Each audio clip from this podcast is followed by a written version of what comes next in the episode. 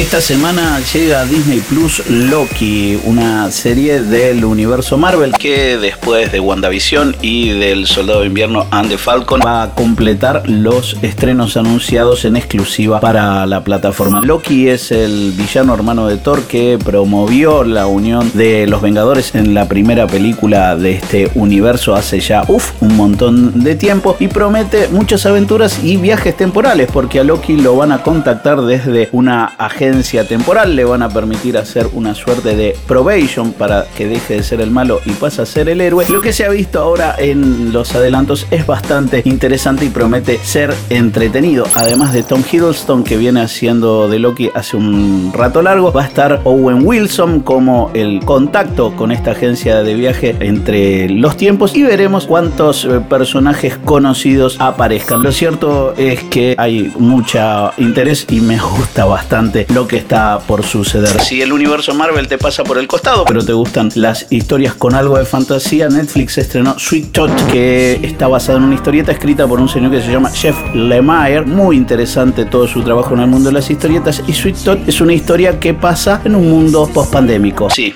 acá hay otra pandemia que arrasa la humanidad. Justo cuando ese virus nace en el mundo, empiezan a nacer niños híbridos. Esto es mitad animales, mitad seres humanos. Y nuestro personaje principal, el Sweet Tot del título, es un chico mitad ciervo y mitad humano que se llama Gas, que abandona su refugio 10 años después y se encuentra con este mundo post pandemia, donde hay pequeños brotes de pandemia y la búsqueda de su mamá y en el camino muchas aventuras. La historieta es particularmente deprimente, pero esta serie de 8 capítulos que estrenó Netflix es bastante más luminosa e interesante de ver. Y por último, en el mes de la diversidad sexual del LGBTQ hay superhéroes diversos, o por lo menos hay una serie basada en superhéroes que tiene mucha amplitud dentro de las selecciones sexuales. DC Legends of Tomorrow es una serie que eh, está en su sexta temporada y que se ve por Warner Channel, donde todos sus personajes son pansexuales, si se quiere. Hay lesbianas, hay homosexuales, hay bisexuales y hay gente que pasa de un cuerpo de hombre a uno de mujer sin ningún problema. Este DC Legends of Tomorrow no deja de ser una comedia para adolescentes, desprendimiento de Arrow y Flash, lo que se conoce como el Arrowverse, basado en superhéroes de DC Comics y sigue siendo de lo más entretenido que puedes encontrar en cable básico como Warner Channel y en este caso, insisto, en el mes del LGBTQ+, sigue siendo una gran muestra de diversidad sexual mostrada para todo el mundo.